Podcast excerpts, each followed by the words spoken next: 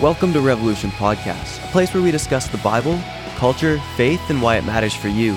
I'm Quinn, and this is my co host Chase. And if you're looking for a podcast that explores the revolutionizing power of Christ in your life, then this is the show for you. Welcome back to Revolution Podcast. There are a few things everybody needs to know. One, I'm not sick. However, I do sort of sound like I am. So I'm going to try to talk as little as possible in this episode so you guys don't have to endure the in and my weird sounding voice right now. And I was going to say something else too. Oh, yeah. Actually, that just proves my point. Um, when you're pre recording a bunch of episodes before your best friend goes to Austria, as me and Quinn are, um, you kind of have to pull some late nights sometimes and some grinds. And so me and Quinn are a little bit zonked right now, but that just makes it more fun. Um, Uh-huh. Sort of. Uh, so our minds are a little bit spacey, but uh, we're going to do our best to make you guys not even notice that. Wow. And with that is the most phenomenal transition point ever, because it's so related, Quinn has a wonderful question to start us off with. Go ahead, Quinn. This is one that I'm actually quite interested in what you have to say. Okay. Um, because I don't actually know how you're going to answer this. Ooh, I'm excited. I don't know what this is. What is something that constantly boggles your brain? I'll explain. Okay. What is something that when you're left alone with your thoughts, what is something that you just constantly are thinking about? These are two different. These are different things. Okay, Is it bog- something sorry, that boggles my mind, or something that I'm constantly That- thinking about? I meant boggles as in constantly thinking about. Maybe boggles was the wrong word. That's okay. Though uh, my mind is on boggles now. I could talk about things I constantly think about if you No, like. no, constant, constant. That's what I want you to talk Con- what what do I what like what occupies my mind in, in the quiet, peaceful moments as I stare into the abyss? Uh huh. Um, that's more difficult. Um, I sometimes wonder if Starbucks is just a scam. um,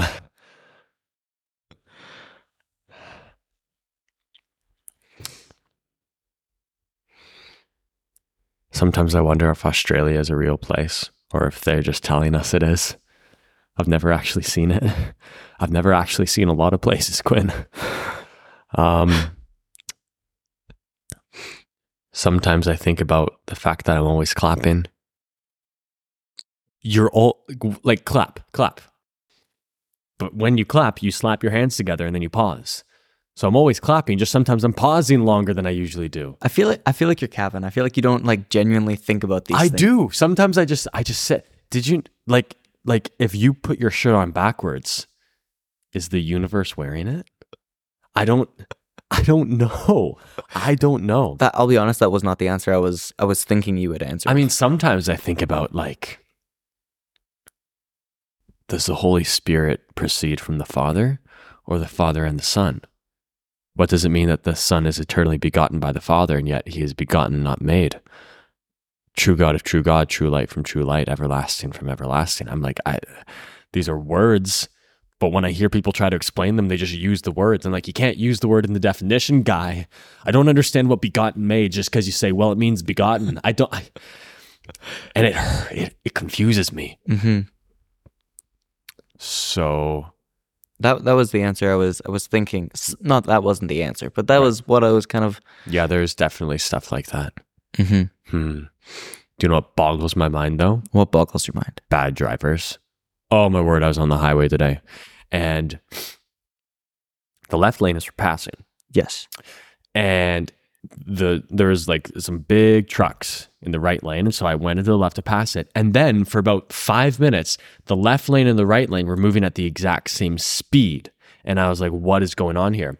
So eventually the left lane inches past these big trucks and there's this white um, jeep in the left lane that's driving like 90 Oh, terrible. and so there's like between me and this white Jeep are like two other cars that are like press up close. And I just go, you know what? Do you know what's really bad? When you can go into the right lane to pass people who are in the left. And that happened.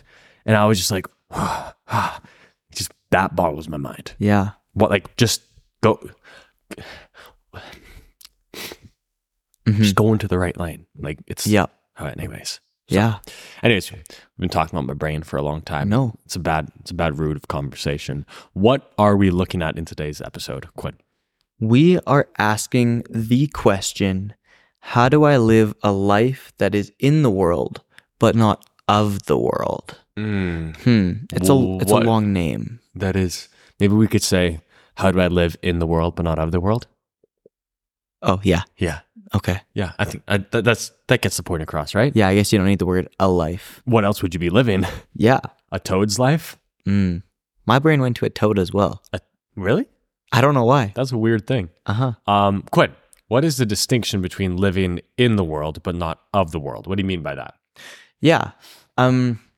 So I I think what what I'm trying to get at is something that we see in the Bible is how the the Bible uses the world. I don't know if they use the word the world, but um, I we often look at it as culture. Um, we often look at, at culture in the world as corrupt and bad, and the Bible will talk about those kind of things as stray away from those um, bad things that are in the world. Do you want me to specify like bad things? No, no, I, th- I think we understand what I think I can. I think most people can catch your drift as to what you mean. Um, why are th- why would you say that? You said like like generally like the world and the culture. That's that sounds like it kind of encompasses basically everything. But you said it's like bad and corrupted. Why would we say that the world by and large is a very corrupted, bad place? Like like why why is it like that? Yeah, I mean, it all starts with uh, the corruption of of sin and how um, Adam and Eve, the fall. Um, it all starts with that, and we've we've. I mean, we still haven't reached perfection yet, and so we're uh, always going to be searching for that um, For sure. perfection. For sure. So when you say we want to live, or that I guess we are living in the world, so you could say that we're surrounded by this corrupted culture, this corrupted world. We're immersed in it, um, but we don't. You're you're saying that even though we're within that and surrounded by it, we don't want to live like it. Yeah. We don't want to follow those patterns. Okay. Um, would you say it's like a sort of modern reflection of God's call to Israel in the Old Testament? Um, like all the ceremonial laws and a lot of the, the instructions he gave them was to separate them from the nations that surrounded them, right? Um, and he said, You will be a royal nation or a holy nation, a royal priesthood, a kingdom of priests. Um, and so a lot of the laws they were given was to distinguish them from the pagan societies around them. Would you see a reflection of that Old Testament theme for us living in the new covenant, where we are now supposed to be distinguished from the pagan world around us? Yeah, yeah, yeah. I would I would say it's definitely um, we're called to live this higher life so that we can stay out of um, the things that aren't going to serve us. Right. But maybe maybe here's a question. This is this is good. Um doesn't the New Testament tell us that like the law came through Moses, right? Like so all those laws to separate them from the world, that was through Moses. That's the old covenant. But now grace and peace came through Jesus Christ, right? Aren't we set free from the law? Wait a second. I feel like there's a verse in Romans. There's there's lots of verses. Okay. Romans, Galatians, I- Ephesians, Corinthians, lots of places you could look. Um, but why what would you say to somebody who hears what you're saying? I'm not saying I disagree with you. I'm just saying this could be pushback people give is like, well, we don't need to follow like laws. We don't need to be like legalistic or anything. Like we don't actually need to really worry because we don't live under the law anymore. We're set free in Jesus. I, I would say definitely. I think something that we see is Jesus um, didn't. I th- correct me if I'm wrong. Jesus said, "I didn't come to abolish the law or get rid of it, but to fulfill it." Nice. Um, and so I, I I think with that it means um, we, we still have to hold true to the to the commandments that Moses was given Mm. and and the things that God gave us. Um, but I think we also need to look at what Jesus gave us as well. We can't take one without the other. We need to look at both. Right. Would you say all like everything in the books of the law in the Old Testament? Would you say we need to follow all of those still today, or is it different? I would say, hmm, like like would you mean like some of the The wackier laws. okay, You yeah, know what yeah, I'm talking. Like, like for example, for example, just as a very normal example, um, you're in. They weren't allowed to wear um, clothing that was made of two different fabrics mixed together. Right. You, it- you couldn't wear mixed fabric clothing. Um, no Christian abides by that anymore, right? But why not? If that's the law they were given. yeah. Um, I hadn't thought of that ever. No, that's all right. Uh, something I can throw out that we we would make a distinction between um, moral laws and ceremonial laws. Okay, yeah. moral laws are That makes according to sense. God's moral character, and so. And what's interesting is that most of the moral laws, I think almost all of them, are reaffirmed in the New Testament as well by Jesus and Paul and different teachings there. Ceremonial laws were stuff like that, who- whereas their primary purpose was to separate them from um, the pagan nations around them. The moral laws did the same thing, but they were also attuning Israel to the character of God, and we're still supposed to do that. Um, but what, what, like, what do you mean that? What do you think the New Testament means when it says that we're set free from the law? Does it have something? Now, I, I'm asking you because I'm I'm unsure, Yeah, yeah. possibly of this. It Does it mean we're we're set free from those ceremonial laws, or does it not have anything to do with that? I think like, that, that that is part of it, right? Like we're told, like circumcision obviously is brought up again and again in the New Testament. So like that just doesn't need to happen anymore, right? Right.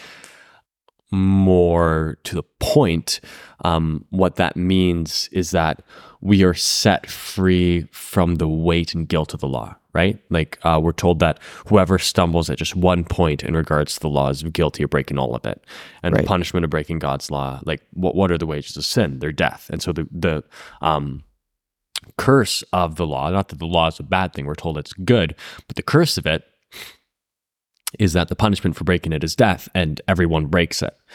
Um, and so I think what the New Testament means when it says you've been set free from the law is that you're set free from the weight of that, in that Jesus bore that penalty of death for our sins. And so now we no longer have to bear the penalty. Um, so the law is no longer constraining, but it is still in large part the way we should live. Um, it's like since we're now part of the family of God, it's like the house rules, or you could think of it in the sense of well, like what are we trying to do as Christians, um, but to glorify God, but to please God. Um, and how do we best glorify God? Well, what's the most glorious thing in the universe? God. Um, And so the best way to glorify God is to be a reflection of God. That's why we're called made in the image of God, because we're made to reflect him back to himself, because that's the most glorious thing. That's why Jesus, that's why it says Jesus was, um, that we saw in him the glory, glory of the only son from the father. He was a perfect, um, Im- he was the exact image of the father's nature, um, because Jesus, like the Father, they possess. That's what also says the fullness of deity dwelt in him bodily. Um, what that means is that he possessed the full glory of God, um, just as the Father did, full uh, glory of deity, and so they could perfectly delight in one another. And so we as people, the way we best glorify God is by reflecting Him back to Himself, because that's the most glorious thing in the universe. And so to glorify God, or to ref- and to do that by reflecting Him. Um, if you hold up a mirror to your face, what is in the mirror? Is it something like what do you see? Your faith. You see what's looking into it. Yeah. And so, if God is to see us reflected back to Him, uh, when He looks at us, He should see His character. Um, and His character, you, we see His character in the way He acts. And so, we should act. At, that's why He says, "Imitate me." Right? Imitate Christ. Be holy as I am holy, because we're supposed to reflect God back to Him. And so, we could say that the purpose of the law now in our lives is to help us become more like Jesus in order to best glorify God, also to help us live our most joyous lives. Um, because we are told that the pleasures of this earth, what are we told? Do not store up for yourself, like store up for yourself treasures in heaven where moth and rust do not destroy. We're not supposed to store up treasures on earth where moth and rust do destroy, which essentially means he's not talking about actual gold and treasures. He means the things you value most. The things that you value most, if they're of this earth, they're going to perish. They're going to f uh, fade away. And so the the whatever sort of pleasure that you're able to find on earth isn't lasting. It's temporary. It's fleeting. It will go away. Um, Paul actually at one point refers to them as deceitful desires because they lead you into death, into damnation. However, the pleasure that you find in God is more full. Um, that's why Jesus says, I have said these things so that your joy may be complete, that your joy may be full. Um, not only are they more full, the joys that you find in God, um, but they also last forever. Store up for yourself treasures in heaven where moth and rust do not destroy. Um, and so the purpose of the law in in our lives, the moral commandments of the New Testament, is to um, and I don't think there's, these are separate things. It is to glorify God most by enjoying him most as well. And you both enjoy and glorify him because those are the same thing um, when you follow these laws. When when and it's it's not that you're forcing yourself to do that. It's that you want to do that right? That's why you mm-hmm. find joy in it because you find joy in doing things that you want to do. Yeah. And so the purpose of the law now is to point us in the direction of how to find enjoyment and how to glorify god. I think that's where i'd land anyways um, just as a preliminary thing. Does that make sense? Mm-hmm. yeah. So how do we live in the world but not of the world? So we've kind of talked about like maybe the idea of the law in the Old Testament a bit, the law in our lives as Christians, as believers in the new covenant. How do we live in the world, but not of the world? What would you say, Quinn, are the pressures of being a Christian, of wanting to follow God's law, and yet being surrounded by the world, by what you called a corrupt culture? What, like, how, how does that pressure us? Didn't Paul say that um, if anyone is in Christ, he's a new creation? Didn't Ezekiel say that God will take out of our heart of stone and give us a heart of flesh? If we're Christians, why would we even sin anymore? Why would we even want to sin? What are the pressures that come as a believer living in a corrupt culture? Hmm. Yeah, I, I, I would say um, first off, I think we um, people first off trying people trying to live that life um, like in the world but not of it. Um, I would definitely say we're a minority um, because we're yeah we're actively trying to push against our uh, natural sin our, our natural tendencies which is sin and um, sorry, my blind, my mind just went blank. What was the original question? It's all good. Um, or maybe a follow up question. No, no, you're good. Uh, j- just kind of like going on the line of what are the pressures that come onto a Christian who is trying to live in the world, but to live by God's law in the world? Like, why is it difficult to do that? Mm-hmm. What makes that hard? Yeah, I I think because there's, I think definitely because there's a lot of worldviews out there. Mm. Um, a lot of people who think different things about um, certain topics and whatnot. And I think as we um, try to immerse ourselves and uh, get to know people and the culture, um, we start to see all these different um, ways people think. Yeah. And so, and then people are people, and so they're gonna uh, try and pressure you into those kind of things. Mm. Um, and it it can, yeah, it can it can take a toll on your brain, and you can um, start to consider certain things. Um, again, I lost my. No, you're good. So when you say that, do you mean like worldviews, like other religions, philosophies, or do you mean lifestyles? L- sorry, lifestyles. Lifestyles. Okay. Yeah, I, I would agree with both of those things. I'm just trying to figure out what you mean. Yeah, lifestyles. Like people will have different lifestyles. Try to press you into that. Or, or do you have any specific examples? Um, you're kind of like thinking mm-hmm. around. Yeah, I I think definitely. Um, people who who have a mentality about um, just try and satisfy all of your needs um, mm. right away that that kind of thing like if you have a sexual desire go and yeah. go and just sleep with someone if you're right. feeling down um, it's okay to get high or uh, get drunk those kind yeah. of things yeah. um, or people who just don't have as much of a clear moral compass yeah those kind of things how do you fight against that as a christian um yeah i mean i mean there's there's definitely always that that temptation when when someone when you hear about those things when you um, see what's actually going on whether it's at school university just out at work wherever it is yeah. I would say um, you can't do it. Y- you need to sometimes if it, if that temptation is really strong you just need to pray. Yeah. Um, pray for strength to to um, resist the temptation and to um, yeah just to to press on to God's promises and His way of life. Mm-hmm. Um, are there any other are there tangible steps to fight temptation besides prayer that you know of, or long term strategies? Or anything of that sort, or is prayer the only weapon we have against temptation? Um, not not that it's a bad weapon at all, right? Um, I would I would definitely say like depending on certain situations, I mean, you can you can leave those kind of um, places. You do have like specific examples, or is that you're kind of speaking in a more general sense? There? No, I, I'm I'm trying to think, try not to put yourself in situations Yes. where Yeah. you will be tempted. Yeah, that's good. I, I think that that's where my brain was trying to. no, get. no, that's a, that's a very got there. wise principle for sure. Why do people give into temptation? Because it's easy. Um, What makes it easy? um, because it's what our heart wants to do. Mm, Um, I think Romans seven says. You might have to quote this one for me. no, you're good. I know what passage you're speaking about. Romans 7 for I do again I'm going to I butcher can it. get us there. It's near the end of Romans 7. Here we go. Um For I know that nothing good dwells in me, that is in my flesh. For I have the desire to do what is right, but not the ability to carry it out. For I do not do the good I want, but the evil I do not want is what I keep on doing.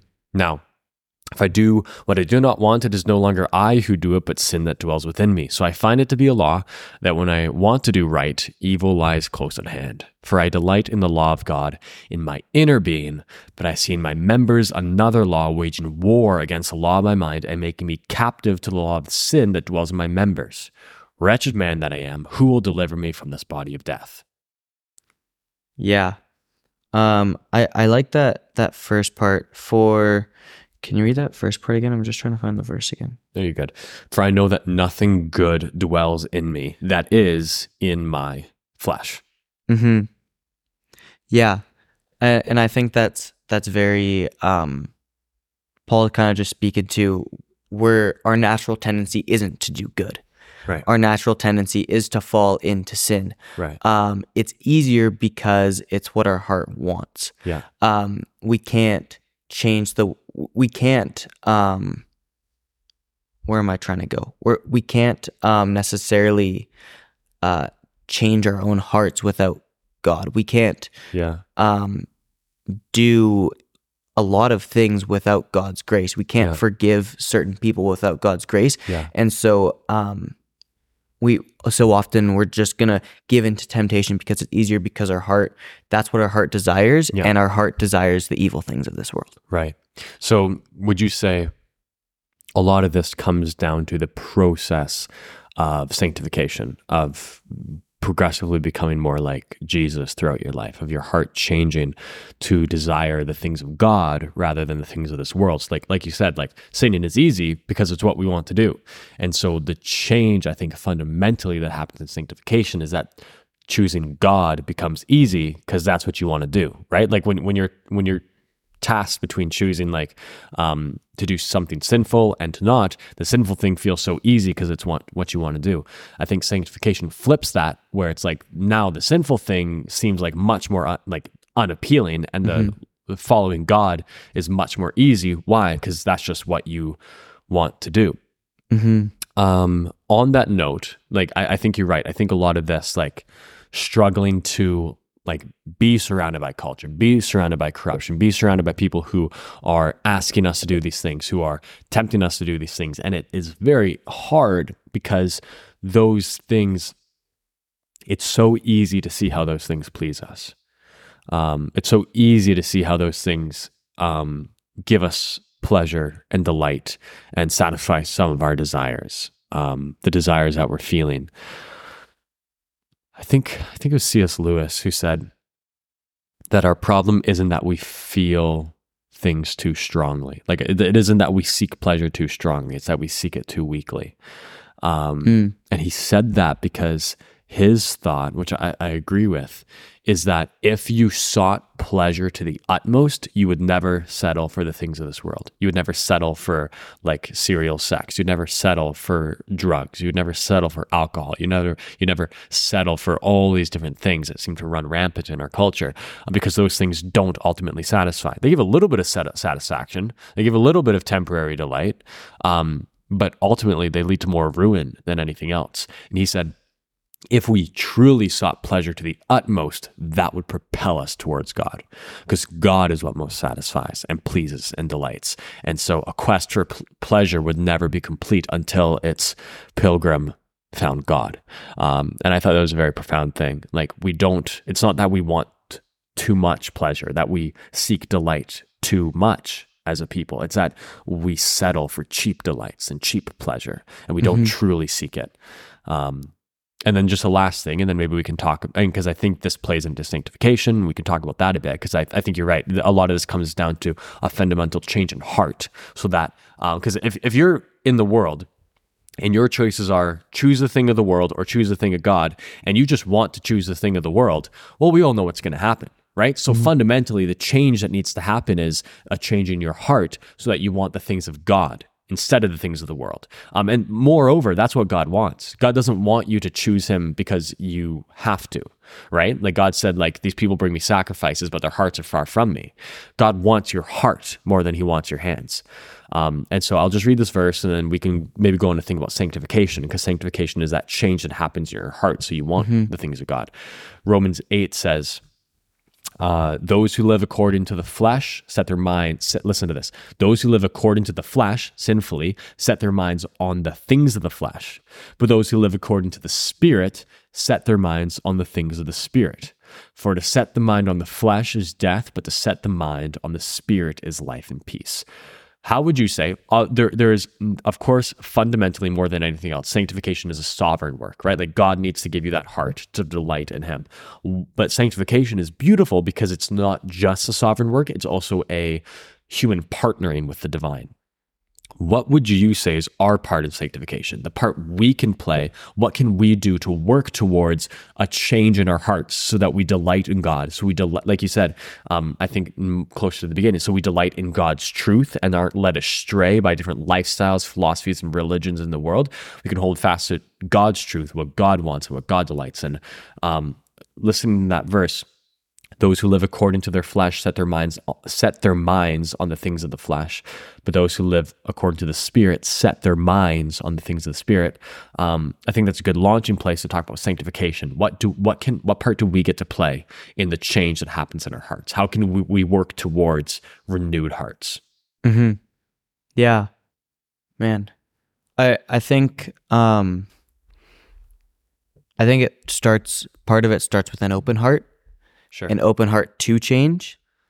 Um, because I think as soon as we're open to changing, um, even though we might not always want to change, there's something there that we can work with. yeah. um, where we can start, where we think we can allow God to then work in us. Right. Yeah. Does that make sense? That makes sense. Yeah. Yeah. And so I think um, for us, it, it starts with this is where I want to get to, Sure. um, almost having a, a spiritual or mental goal in mind. Yeah. Uh, this is this is where I am, and this is where I want to get. I would suggest Jesus as a good example, a Right. goalpost to work towards. Yeah. Yeah, Yeah. um, and then just try and set your mind on the things of God, the Mhm. characteristics of God. Mm. Um, try and work towards those. Yeah. Um, What do you mean when you say the characteristics of God? Um, I, I think we can look at the fruits of the Spirit Sure. um, love, joy, peace, patience, kindness, goodness, gentleness. Faithfulness, Faithfulness, self-control. self control. Yeah. Sounds good. Yeah. Um, we can look at those. Yeah. Um, so are you suggesting that people just sit and think like and recite that in their minds? No. Or like like what does it mean to look on the characteristics of God? Mm-hmm. Like, like practically what does that look like for people? Yeah, I, I think it can look um, like taking a, a deep self reflection. Yeah. I, I would suggest that. I would suggest we need to self reflect more than we do. Mm-hmm. Um, self reflect, take a good look at your life, Yeah. what you're doing, where you're at, the decisions you're making. Um, and are you happy with that? Mm. Are you happy with, um, for some people, it, it's are you happy with living of the world? Yeah. And if you're not, um, then uh, we can look to those characteristics. And, Yeah. and what I mean is look at acting upon those. Mm. Look at acting upon loving, Yeah. upon being gentle, about upon being faithful, Yeah. um, caring, having self control towards others, Yeah. being gentle, those kind of things. Yeah. I think um, is a place to start. Of I don't I don't want to be in that bad spot anymore. Right. Okay. So you said I, I like that. So reflect, see the flaws in your life, the areas you want to improve, the, the, the things you're doing that make you unhappy. Um, now look at these good things to work towards, like how to like think on how can I be more loving? How can I be more kind? How can I be more gentle? How can I be more peaceful and patient and joyful and all those fruits? But those fruits are fruits of the spirit, right? And an orange doesn't grow on a peach tree, right? An orange grows on an orange tree. Um, the fruit is the same character as the branch, the tree it grows on. And so, if these are fruits of the Spirit, that means all these things are the character of God. Uh, the Holy Spirit mm-hmm. is God. So, when you say to to look to the characteristics of God, um, maybe fundamentally we can before looking to ourselves how do we look to God to see to see how we line up against him? Because he's the standard right? Like Jesus is the standard of moral right. living. Jesus is the standard of how we want to live. Jesus is the standard of this the comforting character of God that we find peace and solace in right? Like Jesus said to abide in him. Mm-hmm. um, so how could we encourage people to dwell on, meditate on, invest in, and learn of the character of God? Because I think a lot of the problems in our churches and in our youth groups and in our lives as believers is that we don't truly know God. Um, and so before ever looking at ourselves. Not I, I agree. I think we need to do more self reflection. Absolutely. I also think we need to do more God reflection, more God seeking out, more like holding up a magnifying glass to God and realizing, whoa. Um, so, how can we encourage people and give people practical steps to seeking the knowledge of the holy, seeking the knowledge of the divine first? Um, how can people dwell on who God is. Because um, if you don't know who God is, what do you like as a Christian? Like, maybe as an unbeliever, whatever, like you don't care. And of course not. Um, you don't believe in Him. But as a Christian, if we're calling ourselves children of God, if we say, well, I want to live a life for God, we don't even know who He is. What are we doing? Right. So, how can people learn who God is? How can people come to know God? How is mm-hmm. that done practically, tangibly as a believer? Yeah, and and I think uh, I guess to try and clarify, and, and correct me if I'm wrong. No, you're good. You, are saying um, to to re- look at a you call it a God reflection. Yeah. Take a look at God's character yeah. as much as possible, yeah. and then do a self reflection. Yeah. How? Because we're we're told to like quite literally imitate God. Yeah, yeah. Which is, I think that's the highest calling in our lives, and that's amazing. Um, we're not supposed to be good according to our standard of good, right? We're right. supposed to be good according to God's standard of good. Okay. Um, and so, because yeah, yeah. a lot of people have a lot of definitions of what good is, right? Mm-hmm. Um, and I think the Bible disagrees with a lot of what people say is good, especially nowadays. Um, and so, I think before we can put, get, put any positive change in our lives, because God doesn't just want us to act correctly; He wants us to love Him. Um, and then good actions flow from that love. Um, it shouldn't be it shouldn't be good actions first, right? Sometimes you know it, it's it's like it can be a sticky process of like I'm having trouble with my relationship with God, so I'm gonna act good, and then love is gonna flow is gonna come from that, and then it's then it's gonna run away with itself, which is great but um, fundamentally right like as a health living a, a life of a healthy believer um, you need to have an affection towards god. And to have an affection towards god you need to know who god is. Um, so that that's kind of what i'm going at there. Okay. Yeah. So how can people come to know god? Um, if if knowing god is the best and highest calling we okay. have yeah. How, how, can that be done in our lives right? Because I, I think like how do I live in the world but not of the world? Well, I know who my father is and I know how my father wants me to live. And guess what makes me happiest? Living the way my father wants me to live. Yeah. Nothing makes me happier. But you can't say that unless unless you do know mm-hmm. your father. Yeah. And I, and I think um, you briefly mentioned it, but I, I also want to highlight um, God's an, an infinite character. He's and we, are not going to fully be able to understand every single aspect of him. Absolutely. And that's and that's actually part that's of the good news. That that's the joy that we have. Yeah. We can spend eternity looking and learning about Jesus Yeah. and God, who he is, Yeah. and we wouldn't know everything. Yeah. And and that's amazing. Yeah. Um and and so I think where do we find that? Um where do we find how we even get a glimpse of who God is? Um you got to look in the word. I mean, Mm. you mentioned that. Yeah. Um because you're going to see how God loves. Yeah. And you're also going to see how much we fail to love. Yeah. All right. I've got a few passages um I think that can give us some direction and like how do I know God? First from Hebrews. Long ago at many times and in many ways God spoke to our God spoke to our fathers by the prophets.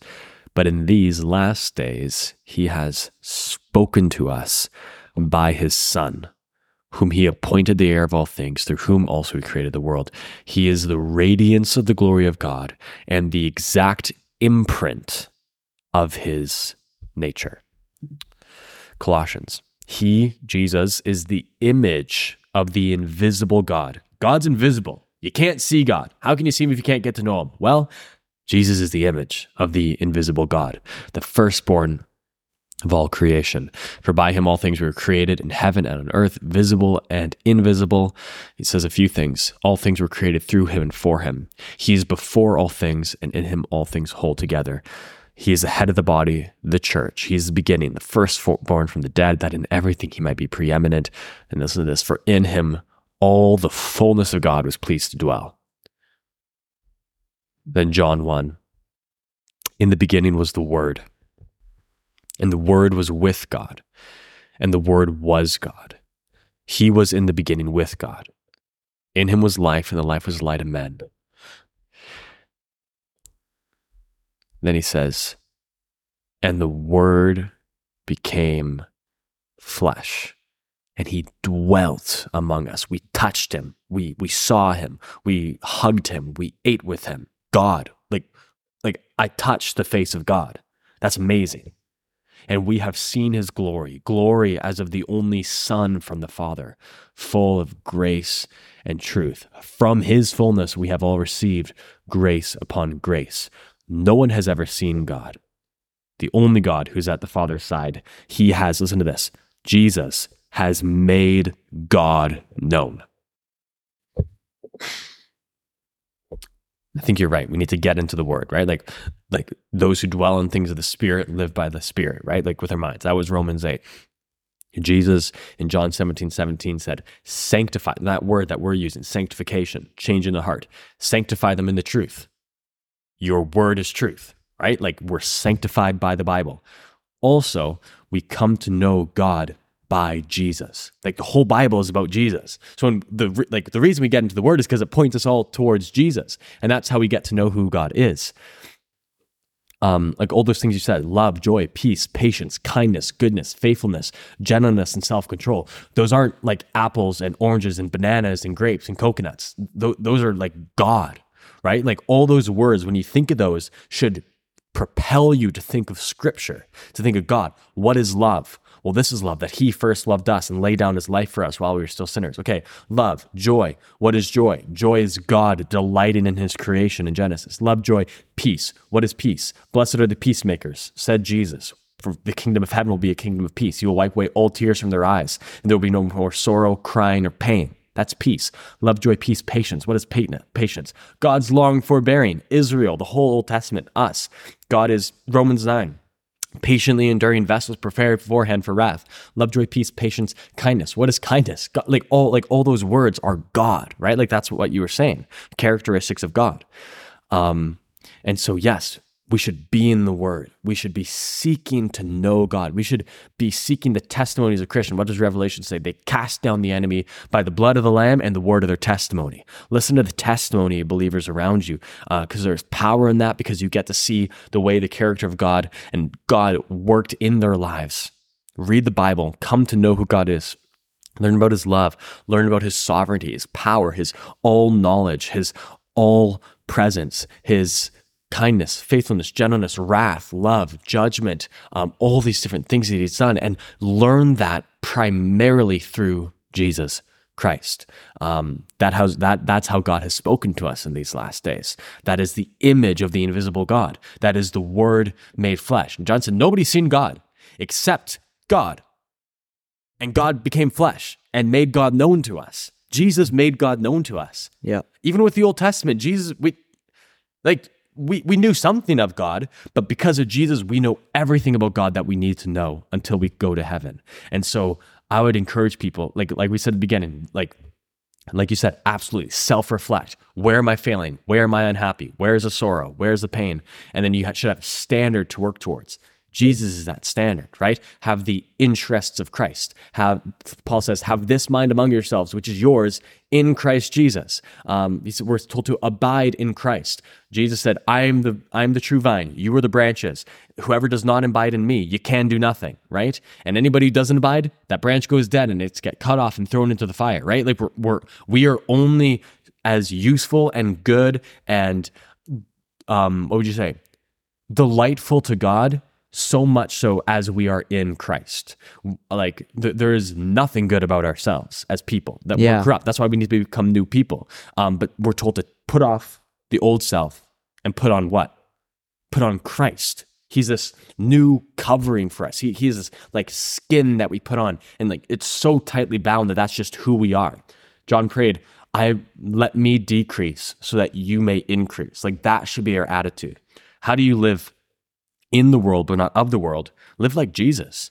Jesus lived in the world, surrounded by the world. Satan came to him personally. Satan probably isn't going to come to you personally, but Satan went to Jesus personally, tempted him three times, um, very powerfully too. And Jesus resisted by the power of the word, by the way. Like you said, be in the word. Absolutely. That's a very tangible step. Pray for the sovereign joy of God to indwell your hearts. Be in the word. Sanctify. What does Paul say in Romans 12? By the renewal of your mind. Do not be conformed to the patterns of this world, but be transformed by the renewal of your mind. Our minds are renewed by the word. And live like Jesus. Stand up for the truth. Do not be afraid of the truth. Preach and demonstrate the gospel always. Um, yeah, I just I just encourage everybody to come to know God by Jesus and live Christ centered lives. That's how you live in the world, but not of the world. Because Jesus lived in the world, but not of the world. So we can do the same by following his example. Mm-hmm. Yeah, and and I think if you're someone who's struggling um, to live that life that is um, in the world but not of it, I, w- I would say seek out friends who who are actively as well trying to live that life. Yeah. and and if they're quote unquote might be doing it better than you, Mm. um, again seek those people out because they can help you and they can be someone for you to lean on and talk to and be like, "Hey, I'm I'm actually struggling with this right now, but I don't want to. How how would you suggest going through this?" That's good. Yeah. That's what I would say. That's really good. Yeah. Um, tangible steps. Yes. Seek help from other believers. Um, pray, be rooted in prayer, and be rooted in the Bible above all things. Pray and read your Bibles every single day and look for Jesus and look to see how you can imitate Jesus every single day. Right, like if you need to, like in the morning when you do devotions, write down one sentence. This is how I will live like Jesus today. This is how I'm going to do it. Just do one sentence every day. That's easy. You don't need to write a paragraph. Don't need to write a page. Write one sentence. This is how I'm going to live like Jesus today, and then actually go do it. Mm-hmm. Do that Yeah. every single day for the rest of your life. Guess what? 365 days in a year. If you write something different every single day, that's really, really good. Yeah. Do that for 10 years. That's wild, right? Like one sentence every day. This is how I'm going to live like Jesus and actually do it. Those fruits of the Spirit, list them. Say, this is how God is loving. This is how God is kind. This is how God shows self control. All these different things. And say, now I'm going to do it just like God did. And I see that by his son, Jesus. Mm-hmm. Jesus, Jesus lived in the world, but not of the world. And so because of that, we can do that as well. Yeah. Any other thoughts or? No, I, I, I would say um, there's something. I mean, you- said live like Jesus a bunch, and there's a there's a big sign at the school I used to go to. Um, it, it was a church as well, Yeah. and a private Christian school, and it, it said on in the gym it said live like Jesus, love like Jesus. Mm, yeah. And if you if you think about that enough, if you try and input that, if if you write that down, yeah. um, that can radically change your life. That's good. Yeah. Awesome. All right. Well, we've reached the end of the time for our episode. Um, whatever platform you guys are listening on, Spotify, um, Apple Podcasts, or anywhere else, just really appreciate if you guys follow, left a review um, left a rating. Little ways, free ways for you guys to help us, but it does go a long way. Check us out on Instagram at Revolution Pod for more updates. If you guys have any episode ideas, deep questions, things you're wrestling through, uh, prayer requests, anything like that, please do not hesitate to send them to us. We love hearing from you guys, communicating with you guys. We'll be here next week, Tuesday, as we always are, releasing a new episode, and we hope to see you again then. And until then, hope you have a great week. See ya.